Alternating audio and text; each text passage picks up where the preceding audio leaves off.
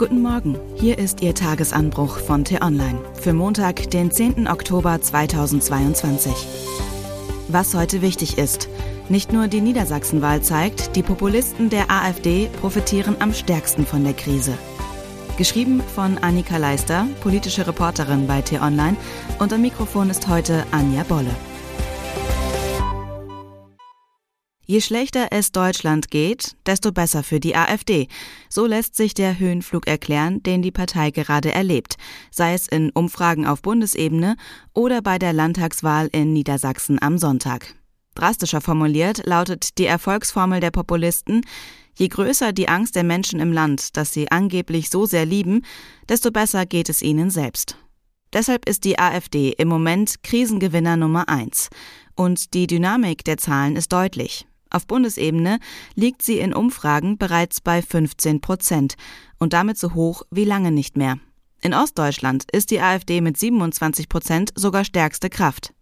In Niedersachsen holte sie fast doppelt so viele Stimmen wie 2017. Dass es dabei kaum eine Rolle spielt, was die AfD inhaltlich zu bieten hat, zeigt sich ebenfalls in Niedersachsen. Der Landesverband ist zutiefst zerstritten und lieferte sogar noch wenige Tage vor der Wahl einen erschütternden Skandal.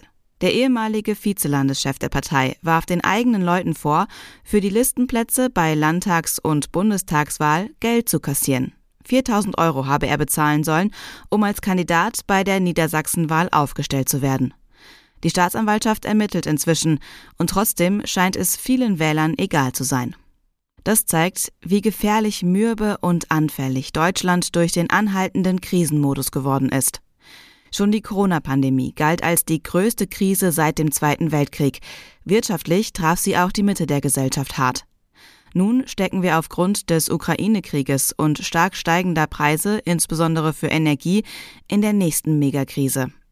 Die Auswirkungen sind noch gar nicht vollumfänglich abzusehen, die Angst und die Wut aber sind groß. Und das mit einigem Recht.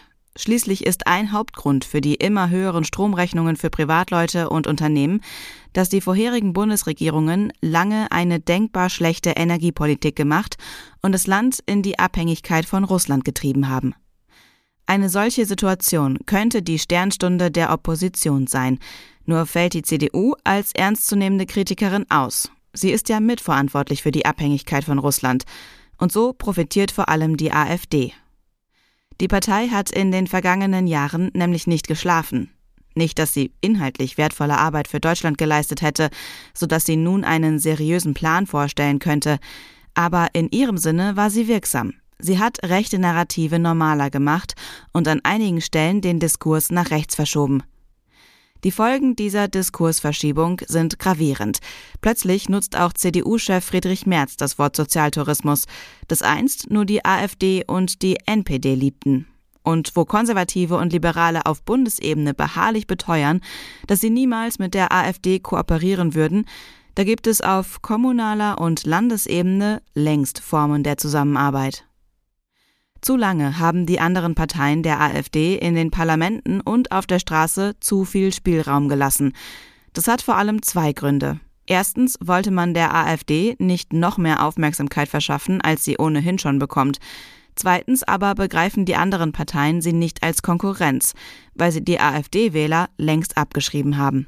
Mit dieser regelmäßig zu beobachtenden Ignoranz muss jetzt Schluss sein. Der Protest gegen die AfD muss wieder lauter werden.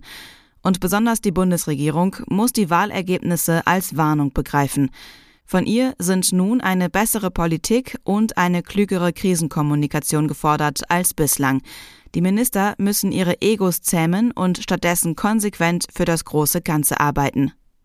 Dazu gehört auch, bei zentralen Entscheidungen endlich die leidige Behauptung der Alternativlosigkeit aus dem Repertoire zu streichen.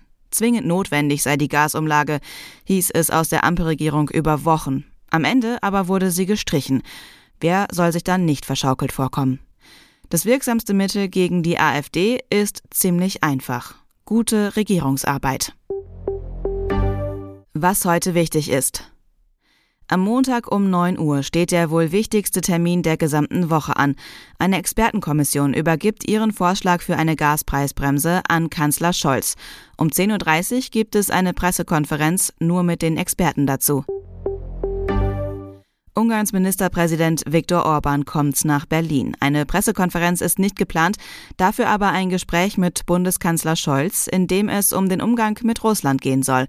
Orban ist ein Freund Putins und hat zuletzt immer wieder die Sanktionen der EU kritisiert.